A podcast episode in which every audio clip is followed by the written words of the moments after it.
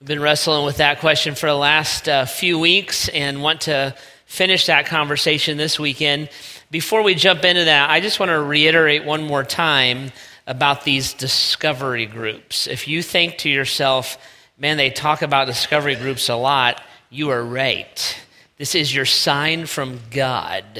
So if, uh, if you, this is the way it works. If you feel disconnected at grace in any way, uh, if maybe you feel disconnected because you only been here for a couple weeks, or maybe you've just been here forever and you don't feel disconnected, you need to get into a discovery group. It absolutely will change the way uh, that you interact with Grace Church, and very well may change the way that you interact with God because of all that you'll be exposed to through there. So come out this afternoon. It's in this room uh, right after this service, and we'll watch the kids for you. You get to hang out with me you're welcome. And uh, we'll get lunch for everybody, and we would love to, to do that even today. So put it on your to do list if you can. Little Christ is a conversation that we've been having, and we basically have been talking about how the word Christian, the way that we use it today, is very different than the way that it was originally used as. And it's not because it's some big sin, it's just the way culture works and the way that words change. Back in the day, when the word Christian first came out, it was an accusation, it was a stereotype. Somebody would look at somebody who believed that Jesus was God, believed that he rose again from the dead, who had committed their life to kind of walking like, talking like, thinking like, loving like Jesus Christ, who wanted to mirror Jesus Christ. And someone from the outside of that group would look on the inside and say, Those guys are just, a, they're, they're all in the Jesus. They're like radically in the Jesus. They're just a bunch of little Jesuses, little Christ, Christians, Christians. And that's where the term came from. It was an accusation, it wasn't a label that you would take on yourself. Over time, and the way that language works, eh, the word Christian has come to mean different things. And especially today, when, you, when we talk about being a Christian, usually we're talking about something to do with a, uh, a subculture. Like I listen to Christian music or I go to a Christian bookstore, whatever, right? Or we use it as a self identifier. So I'm not. I'm not a Muslim. I'm, I'm not a Buddhist. I'm not a Hindu. I'm a Christian, right? And so we would exclude ourselves from other groups and identify this one. Uh, we might say we live in a Christian nation, which means that Easter and Christmas are holidays, right? So that, that's what it's kind of come to mean.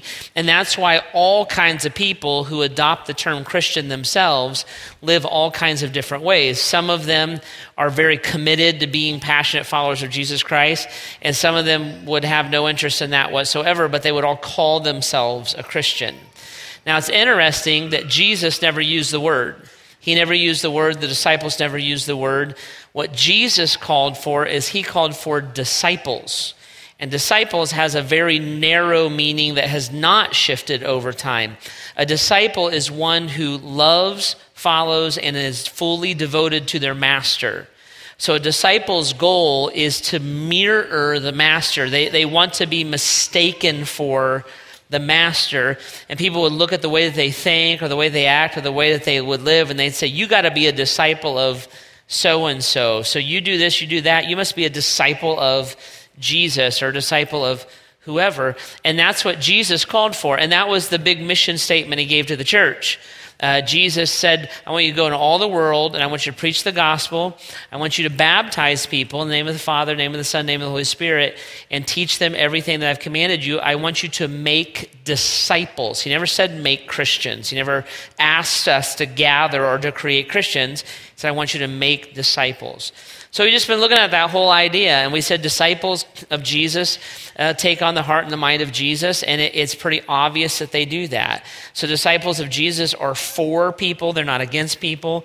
Uh, disciples of Jesus are known for our love.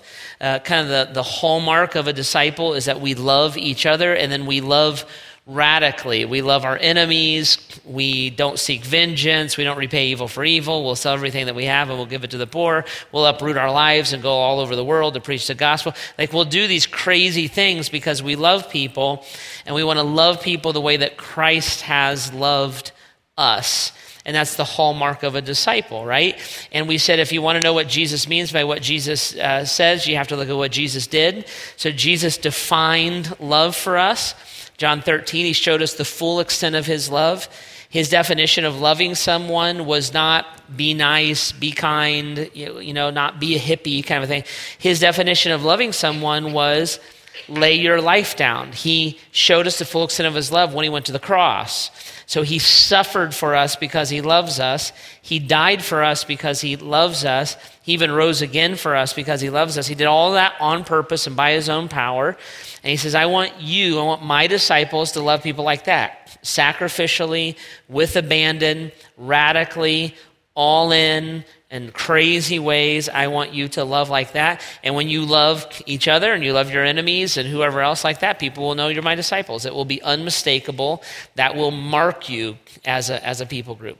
So we've been having that conversation for a bunch of weeks, and all, the, all those details and kind of those full conversations are out online at bath.graceohio.org. So go there, hit the media tab. You can listen to them, you can watch them. Uh, you can get a podcast for free through iTunes if you want. It'll, it'll just come to you, and you can kind of fill in all those blanks. This weekend, as we conclude this conversation, I want to show you one other kind of marking of a disciple. And this one's different. The, the big mark of a disciple is that they love the Lord Jesus with all their heart, their soul, their mind, their strength. They love their neighbors, their self. So love is the big hallmark. This is another kind of marking of a disciple. And, and it's something that's a little bit more tangible. You can kind of get your hands around it, you can kind of touch it, feel it, understand it a little bit. And I want to show you what that is and how that works and how that shows up in our, uh, our big calling to follow Jesus. So, a few years ago, I was having a conversation with a group of guys. By the way, men, uh, every Tuesday morning, I lead a Bible study out in the cafe. Uh, and we start between 6.45 and 7 o'clock. You're all welcome to come. Some guys come late some guys leave early but uh, every Tuesday morning, we're out there, and what we do is we go through the Bible word by word. So we, ju- we literally just finished the New Testament, and we just started over. So it's a great time to, if you want to learn the whole New Testament word by word, it's a great time to jump into the Bible study. It'll take us about a decade to get through it all, but it's a lot of fun. And it's only for men. I'm sorry, ladies. We, we can't come to Passionate Pursuit or Moms Matters. You can't come to men's Bible study, okay? So it's just for, uh, just for us, but you're all welcome to be there. And a few years ago, we were going through word by word, verse by verse through the Bible, and we were, we were in this part of the Bible that talked about the cost of discipleship and what it meant to follow Jesus. And one of the guys asked a great question. he said, he said uh, so Jeff, he goes, so how do you know? Like, how do you know? I mean, how, how, how, how can I look at somebody else and say, you know, they're truly dedicated to Christ? How can I look at the mirror and look at myself and say, I'm truly dedicated to Christ?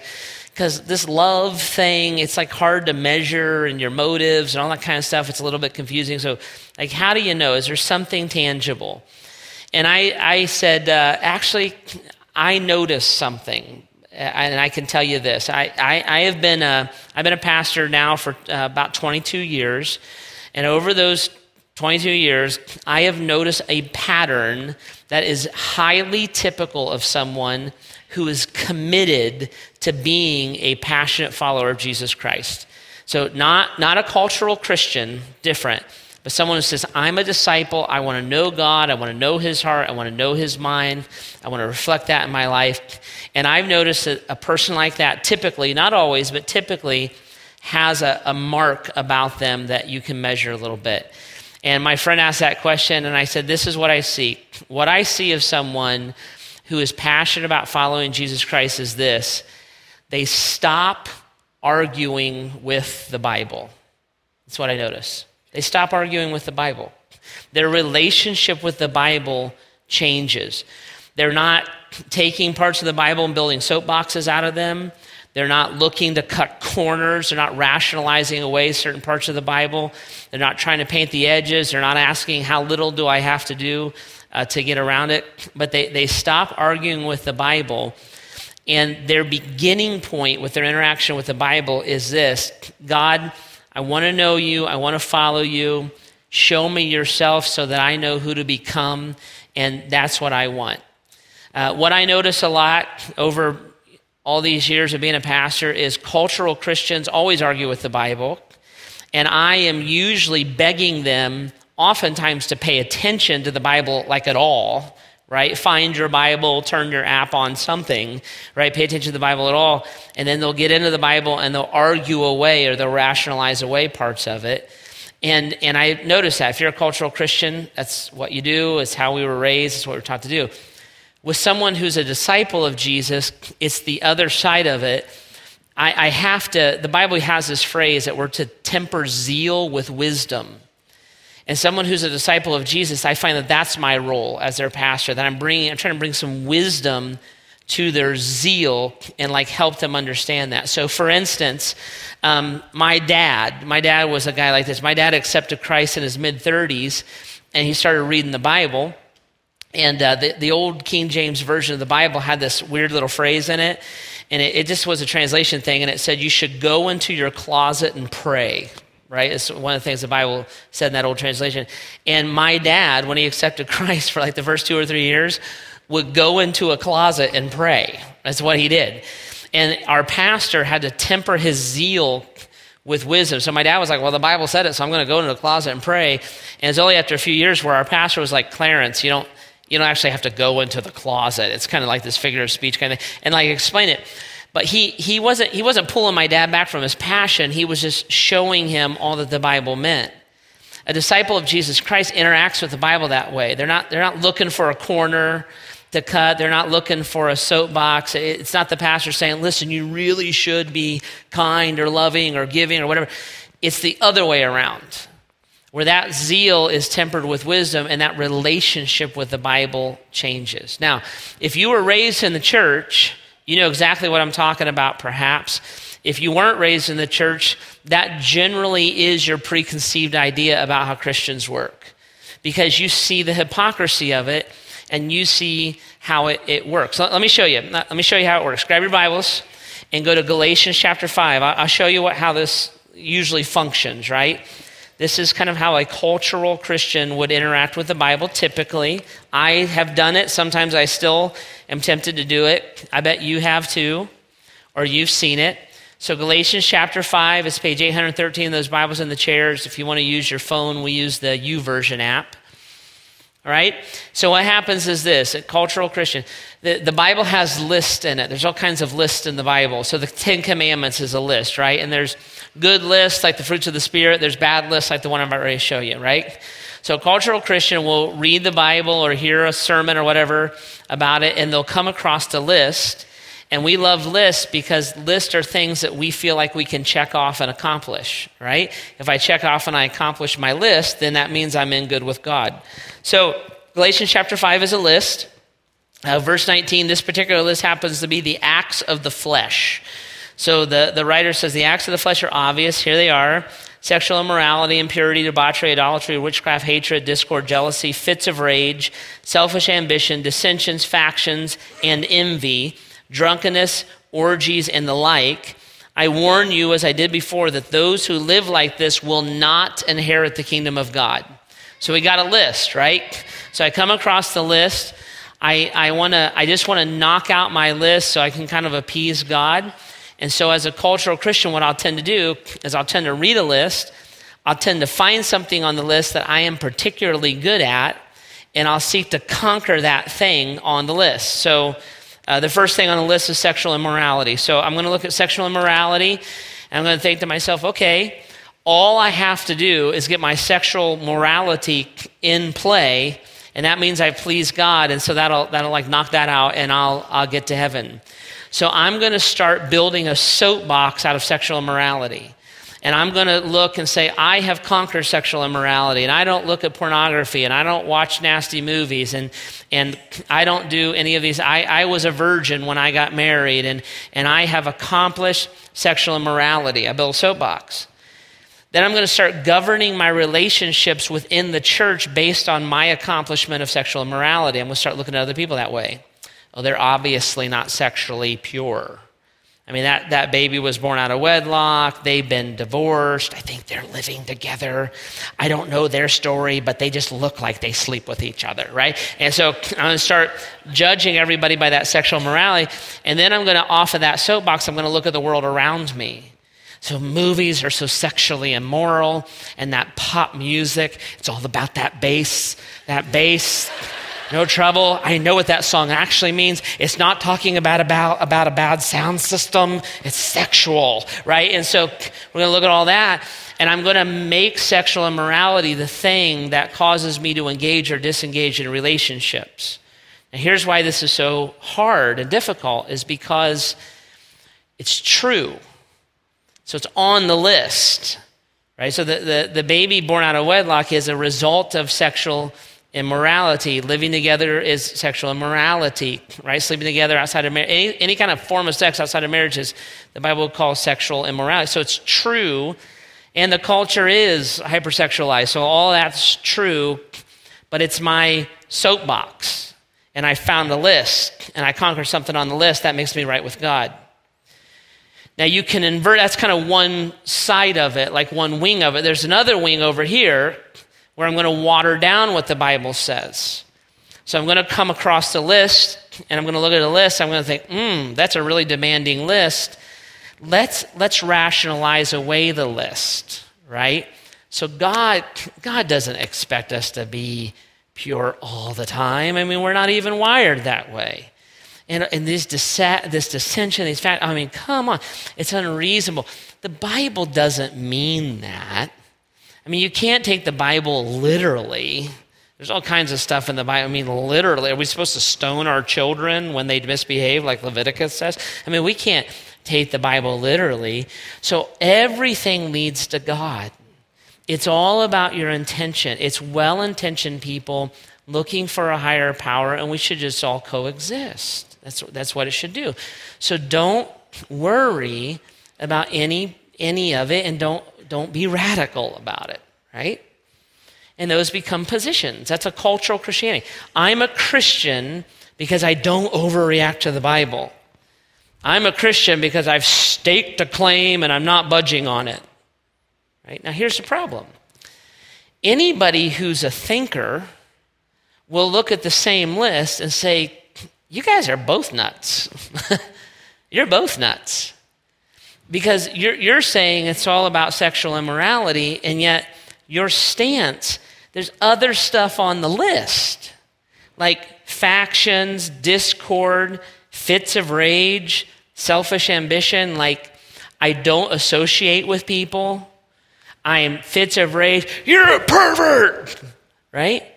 Fits of rage discord, selfish ambition. I conquered something, now I'm going to control you with it. So you, you work something out on a list, but you ignore the rest of the list. It doesn't make any sense because the list is, it's all listed equally, right? It's all the same thing. And then over here, a thinking person would look and say, okay, so you're saying nothing counts, so orgies are cool? I mean, that seems like, I don't know.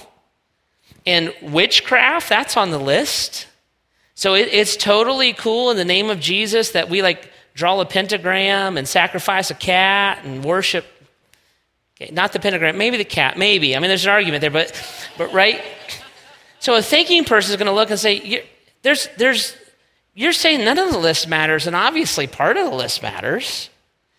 And you're saying the only thing on the list that matters is this one. And we were raised this way, right? If you grew up in church, you were raised this way. And if you didn't grow up in church, you were raised this way. And we approach the Bible this way. In both of those sides, in the name of Christianity, will make those claims. The church I grew up in, we did this all the time. I, I, there were rules, and, and somehow they proof text those rules out of the Bible. We weren't allowed to use playing cards growing up, poker, like a poker deck. You weren't allowed to use it. Somehow that was of the devil. You could, you could play rook you could play Uno, which is playing a game with cards, but you couldn't use this deck of cards. You couldn't play euchre and you couldn't play rummy. And if you played poker, the earth would open up and you just go to hell, right? And it's, it's like, that's the way, that, that was a rule that we had to follow. We weren't allowed to dance. No dancing. It's, it's of the devil. You couldn't square dance. You couldn't waltz. You couldn't dance with your wife. You, you, couldn't, you couldn't even shuffle your feet in church. You could shuffle like, like this, but if your feet moved, you crossed the line. Because, because if you danced, it, you, it, dance turned into sexuality, and then you'd have sex, and then you, she'd get pregnant, and then you, you do crack cocaine or something, right? And so it's like, there's no dancing. And we couldn't go to the drive in. No drive ins. I, I did not go to a drive in movie till I was 35 years old, and I felt a little dirty when I went. right? Because if you go to a drive in, you might start dancing, have sex, and do crack cocaine. And so, so you just, right? And that was the rule. It's like, where in the world did you come up with this at? Right? And you would look at that and say, and then over here, this extreme, what happens in this extreme, this extreme over here, you want to control people, so you make the Bible say what, it, what you want it to say so you control them. Over here, what you do is you worship the culture. So, whatever is going on in the culture, you look at the culture first, and then you make the Bible say whatever you want it to say to agree with the culture. Right? So, living a homosexual lifestyle is totally fine. It is? Yeah, the Bible says it. It does? Yeah. David and Jonathan were gay. They were? Yeah. I mean, it says right there, like he put his head on his bosom. They were friends. They loved each other. They were gay. What? Yeah, the, I look at the culture and then I make the Bible match the culture. And, and both of these things, in the name of Christianity, we're looking at this stuff. And any thinking person will look at either one of those extremes and say, that is crazy. Like, you guys are obviously, you're twisting the Bible, that's insane. And, and what I want to say is, all right, careful now because it's no more insane than what you do, what I do. We do it too. And we say that we're Christians. Yeah, I know the Bible says don't sleep together till, till you're married, but we're married in our heart, and spirit. We're married. Oh, why don't you why don't you legalize it? Well, because, you know, I thought you were together forever. See? The tithing is an Old Testament principle. That's why I don't do it, because I just will not be locked into that legalism. So is don't murder. There's a lot of Old Testament principles. And we'll do it too. We'll find a rationalization, a justification to build a soapbox, or a rationalization and a justification to cut a corner, all in the name of Christianity. Now, one of the things I see, I just I see it, is a disciple of Jesus Christ doesn't approach the Bible like this. They, they, they don't approach the Bible from a personal agenda. And then they don't prove their personal agenda using the proof texts of Scripture. A disciple of Jesus Christ, someone who is in love with Christ. I want to love Christ with all my heart, my soul, my mind, my strength. I want to love my neighbor as myself, as my passion. That's my desire. A, a disciple of Jesus Christ will approach the Bible very differently. And this becomes a very, very, very big deal because Jesus is the one. Jesus said, this, this confusion, this delineation between a cultural Christian and a disciple of Jesus Christ, that's all going to show up on this side of kind of life, and it's going to show up in your relationship with me. Let me show you this. If you, if you start breaking this down, you, you start to see it in some very, very telling ways. For instance, a Christian will talk themselves in and out of any part of the Bible. This is where Jesus is like, this is going to show up in your life. A Christian is going to talk themselves out of any, any, any part of the Bible, in or out of it. A disciple is going to have a heart that reflects the heart of Jesus. John chapter 4, verse 34, Jesus said, My food is to do the will of the one who sent me and to accomplish his work. I live for the will of my Father. What I want more than anything is to honor my Father. It's literally what sustains me in life. A Christian's going to proof text her life. I can do this or I can't do this. A disciple is going to say, No, I'm going to the scripture to know the heart and the mind of God. A Christian is going to use theology and tradition to justify, uh, as a justification, to live in contradiction to the heart of God. This has always been the case. Christian, in the name of Christianity, we've murdered people. In the name of Christianity, we, we affirmed racism. In the name of Christianity, we devalued people. It's, it's always happened. A disciple, a disciple's passion is reminiscent of Paul's heart cry. Philippians chapter 3, Paul says, I want to know Christ. I'm not trying to prove a point. I'm not trying to justify my actions. I'm not trying to find a way to live in sin. I want to know Christ and the power of the resurrection. I want to be used by God, transformed by God, renewed by God. A Christian thinks that the Bible is a personal proof text, right? Honey, the Bible says you have to listen to me and do what I say. Right here, Ephesians chapter 5. Sweetheart, the Bible says you have to submit to me and love me. If your wife sounds like that, I'm sorry, but it, it, right? We're, we're proving back and forth. You've got to obey your parents, listen to the Lord, teenager. We'll prove it, we'll hammer each other with it. A disciple doesn't think of the Bible as a way to prove people wrong or right. A disciple thinks of the Bible as a mirror that exposes them to themselves. James 1, therefore, get rid of all moral filth and evil that's so prevalent and humbly accept the word planted in you, which can save you. Don't merely listen to the word and so deceive yourself. Do what it says. Anyone who listens to the word and doesn't do what it says is like someone who looks at their face in a mirror and after looking at himself goes away and immediately forgets what he looks like.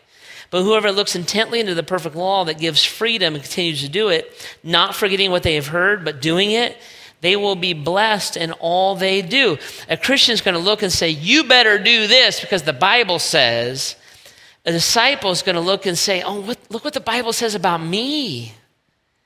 I don't want to distort the reflection of God in me. I don't, I don't want to mess up or get in the way of someone seeing Christ in me. I'm an ambassador of Jesus Christ. I'm a member of, re, uh, of recon, a minister of reconciliation, as if Christ himself were making his appeal through me. I don't want to taint that, tarnish it, mess it up in any way. God's word show me how to cleanse my life so that my life can be a better reflection of your love. I wake up in the morning with the Bible not to control my wife, but to learn how to love her as Christ. I wake up in the morning not to figure out how to accuse my husband, but to love him and give my life to him. See? It's a completely different starting point. And one of the things I've, I've just noticed over couple decades of trying to lead people spiritually is a disciple of Jesus Christ stops that argument. They start with God's word at a completely different place, and they're not looking for moral behaviors, a list to check off. They're looking for how do I love? How do I receive love and extend love to the people that God has put into my path? It's the hallmark of their life. Now, where this gets spiritually dangerous is when we accept cultural Christianity and call it discipleship. And we never press into the heart of God. And it's Jesus who says this is all going to catch up with you one day. It catches up with you this side of heaven, and then in eternity it becomes a huge problem. Look at it, Matthew chapter 7, Matthew chapter 7, the Bible says several places that every human being is going to stand before God and give an account of themselves before God. There's a big judgment. That big judgment is called the Great White Throne Judgment. It's the inner out judgment. You go to heaven or you don't. So Jesus is talking here in Matthew chapter 7 about the great white throne judgment, about the inner out judgment.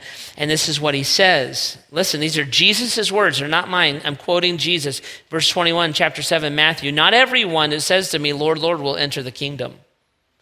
Not everyone who says to me, Lord, Lord, will enter the kingdom of heaven, but only the one who does the will of my Father who is in heaven. Look at this. This is terrifying. Many will say to me on that day, Lord, Lord, did we not prophesy in your name, and in your name drive out demons, and in your name perform miracles? And then I will tell them plainly, I never knew you. Away from me, you evildoers. Terrifying. Many will turn to me on that day and say, Lord, I was a Christian. I took the label. I participated in the activities. I listened to the music. I wore the t-shirt.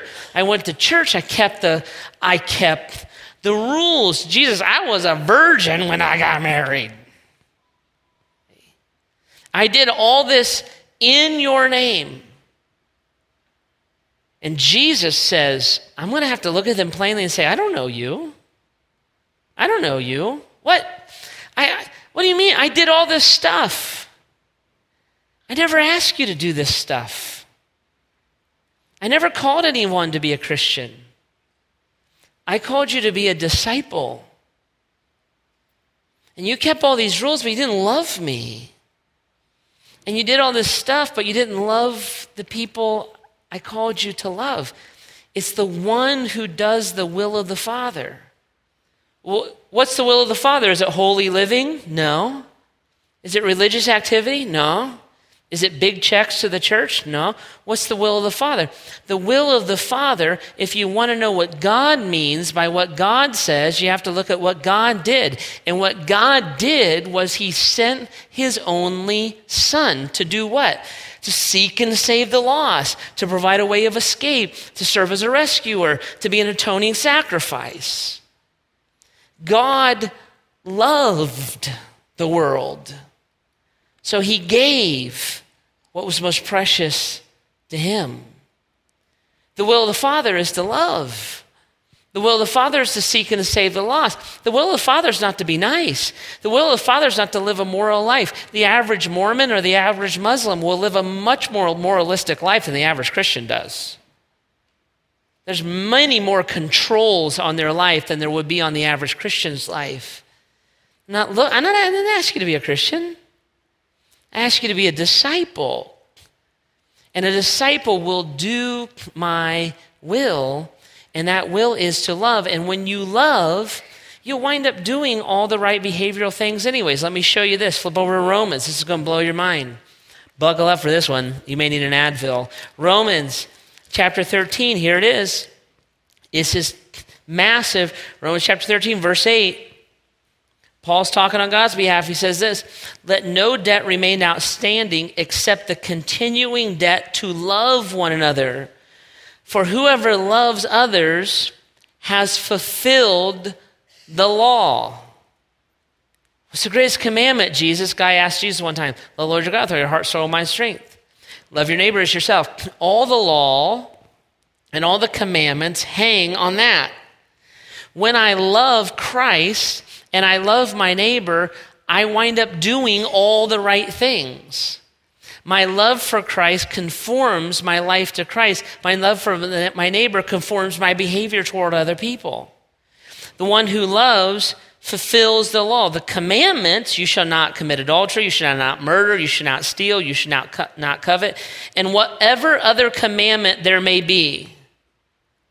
The, command, the Ten Commandments, and then every other thing that the Bible says we should do or should not do.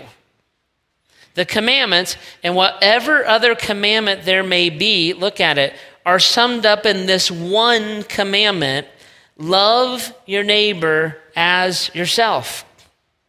Love does no harm to a neighbor, therefore, love is the fulfillment of the law. I was a virgin. I found something on the list. That's great. I mean, good for you, I guess. But if you love Christ and you love that woman that you're dating, you're going to protect her purity anyways. Because love is patient and love is kind. It doesn't delight in evil. You, somebody that you love, you're not going to lead towards sexual immorality anyways. You're going to wind up conforming your behavior because you've wound up surrendering the control of your life to Christ. I stopped looking at pornography. That's fine, but people who are passionate followers of Jesus don't, don't engage in pornography anyways. Why does that get you to heaven? No, because you look at someone, a stranger who you don't know, and you don't lust after her body. You don't abuse her body. She's not a piece of paper. She's not an image on a computer screen. She's a daughter of God. If I love her, I don't treat her like a piece of meat for my own pleasure. That's why I don't look at pornography. Because I, I care about the photo, the image, the video on this, the person behind that. When I love her as my neighbor, I have a terrible time lusting after her. I'm going to be the best mom I can possibly be. You're going to fail at that. If that means get, get your actions and your attitude, you're going to fail at it every time. But if you look to be the most passionate disciple of Jesus Christ, he's going to change who you are and how you think and how you function. And you'll wind up being a great mom. You'll wind up being a great friend. You'll wind up being a great child. You'll wind up being an amazing brother or sister in Christ because love fulfills the law. You don't have to work the law, you'll fail. If we could work the law, we'd all work our way to heaven anyways.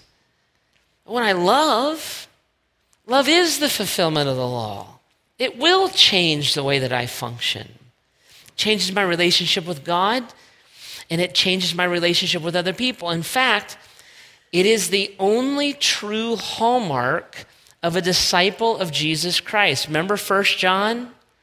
1 John chapter 4, Jesus' best friend lived his whole adult life finding Jesus, following Jesus. He's now an old man, and he summarizes up the whole deal in 1 John chapter 4, verse 7. And following, dear friends, let us love one another, for love comes from God. Everyone who loves has been born of God and knows God. That word born in the Greek means fathered. Everyone who loves has been fathered by God, has God's DNA. He's been spiritually born again, and God is your father. When I love, it's my father's DNA that's coming out of me. I can't stop it, I can't help it. I don't want to stop it. I don't want to help it. In fact, I may pursue the heart and mind of God through His scriptures so that I can do that more and more effectively and be a truer reflection of Him. Everybody who loves is born of and knows God. Ready? Verse 8 Whoever does not love does not know God because God is love. This is how God showed his love among us. He sent his one and only Son, the world that we might live through him. This is love, not that we love God, but that he loved us and sent his Son as an atoning sacrifice for our sins.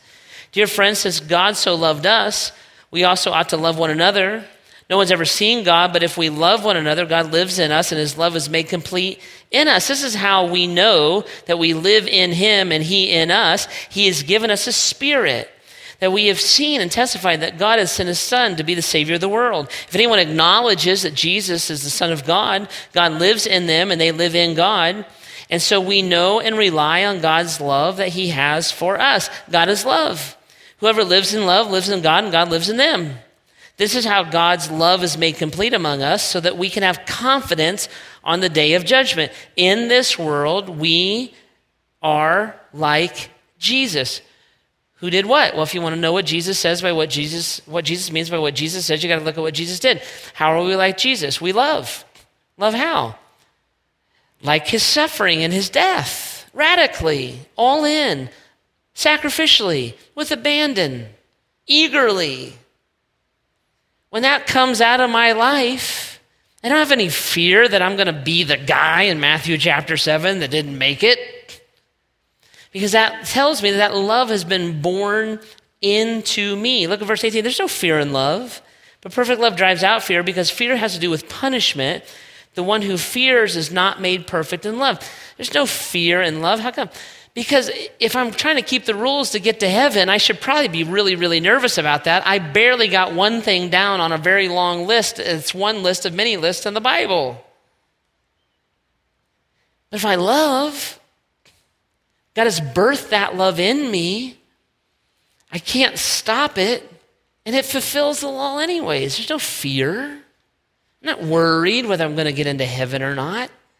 Because God has changed me. We love because He first loved us. Whoever claims to love God yet hates a brother or sister is a liar. Whoever does not love their brother or sister whom they have seen can't love God who they cannot see. He's given us this command anyone who loves God must also love their brother and their sister. And then all of a sudden, being a cultural Christian, whether I built a soapbox or whether I created a rationalization, makes no sense. It's not going to work. It, it, it, it's not even like in the, in the universe of what God is asking for. All of a sudden, all the trappings and rules of religion that we've all grown up and hate and despise, and if we think about it for more than a minute or two, realize the hypocrisy of, you can look at what Jesus called us to. He's not asking for any of that, it doesn't matter to him. and all the rationalization and justification where I whittle the Bible down and water it down so that I basically wind up being able to do whatever I want to do. It makes no, you don't have to think about it long, it makes no sense. It's not what Jesus asked for. But when I start looking at Jesus, the hard truth about myself is inarguable. And the amazing truth about who he is is inarguable. And there's a Savior who loves me, so he came to rescue me from my mess. That is my mess. I just got to own it. I am the sexually immoral person, I am the idolater. It's just true. And there's a God of truth that also is a God of grace. He loves me and He knows that about me. And He has compassion. The whole reason He showed up and the whole reason He suffered and the whole reason He died is because I can't fix this myself. And He didn't call me to jump into a subculture and He didn't call me to participate in religion. He called me to follow Him, love him, be fully devoted to Him. He even gave me a book that helps me understand what that means. And when I do that, and this God of love renews my mind and changes my heart and makes me into a new creation, guess what's going to happen? my life is going to stick out like a sore thumb. Because whether I have to disagree with you or whether I'm forgiving you for the 170th millionth time, I love you as I have been loved by God. This is why Jesus says, Go make disciples and baptize them. He gave us a symbol of baptism. He says, Yeah, this is why you get dunked. Why, why, why you get dunked? Can I just jump in the pool three times? No. Right? I had a lady one time said, Can you, can you baptize me in private? I'm a little self conscious. Nope, got to be publicly. Seriously? Yep, it's not about getting wet. What is it? It's the public proclamation that I signed up to be a Christian? No to be a disciple. Just as Jesus died and rose again, I spiritually, I died to myself. I'm out. I am not I'm not living for me anymore. I'm not getting baptized to be part of the church. I'm not getting baptized to receive a salvation. I'm letting the world know that I am dead to myself. I am something different. And just like Christ was buried and rose again, I'm buried in Christ, and my sins are cleansed, and I'm resurrected as a new thing, fathered by God. And I'm letting the whole planet know, anybody that'll listen, that what I want, the hallmark of my life, is not that I started becoming religious and not that I finally quit smoking, drinking, chewing, dating girls who do. I became a mature grown up. The whole drive of my life is I want to love Christ with everything in me. And when I love Christ with everything in me, I'm not going to be able to stop myself from loving the people that are near me. I am a disciple of Jesus Christ. Whole different deal. Whole different deal. Now, guys, this is a lot. This is a lot, right? I know, I know everybody's borrowing Advil and everybody is like, ah. Because if you grew up in the church, it unplugs a lot. It unplugs a lot. And if you're on this conservative side, it sounds liberal. He's saying there's no rules. Nope. I'm saying that everything functions out of relationship. And when you're locked in with God, your, your behavior will take care of itself. And if you're over on this side, you're like, he sounds like a right wing hardcore radical. Right. pretty much giving your life over to God and enslaving yourself to Christ, which is how the Bible describes it, is a relatively radical thing to do. Right. It's not about life improvement and self help, it's about surrender, submission, death to yourself. But any thinking person on either side of this can pretty clearly see that the call of Jesus, the call of Jesus is different. The call of Jesus is all in. The call of Jesus is life changing. And the more that I download the enormity of what Christ did for me, the more the call of Jesus makes all the sense in the world. Because the one debt I have is the continuing debt of love. The love of God never ceases. The transformation of God never stops. And so every person I come across with, yeah, I, I'm never going to be able to love them more than Christ loves me. It's the one thing I can't pay off in my life. And I live like that. I live like that. No matter if you're my best friend, if you're my kid, if you're my spouse, if you're my roommate, or if you hate my guts. Christ still loves me so much that I can love you. And that marks, it defines a little Christ. That's who God calls us to be. All right. We want to create a little space here for you to like think and breathe some. So if you want to bow your heads and close your eyes, you can do that. If you don't, it's up to you. However, however you can like concentrate with God. And I encourage you to just spend some time with God. I don't have like three three things to take away to go be a good Christian. Like I, it's not that kind of conversation. So what you have to do is you have to be with God. Maybe pray. Maybe give God a little freedom and latitude in your life.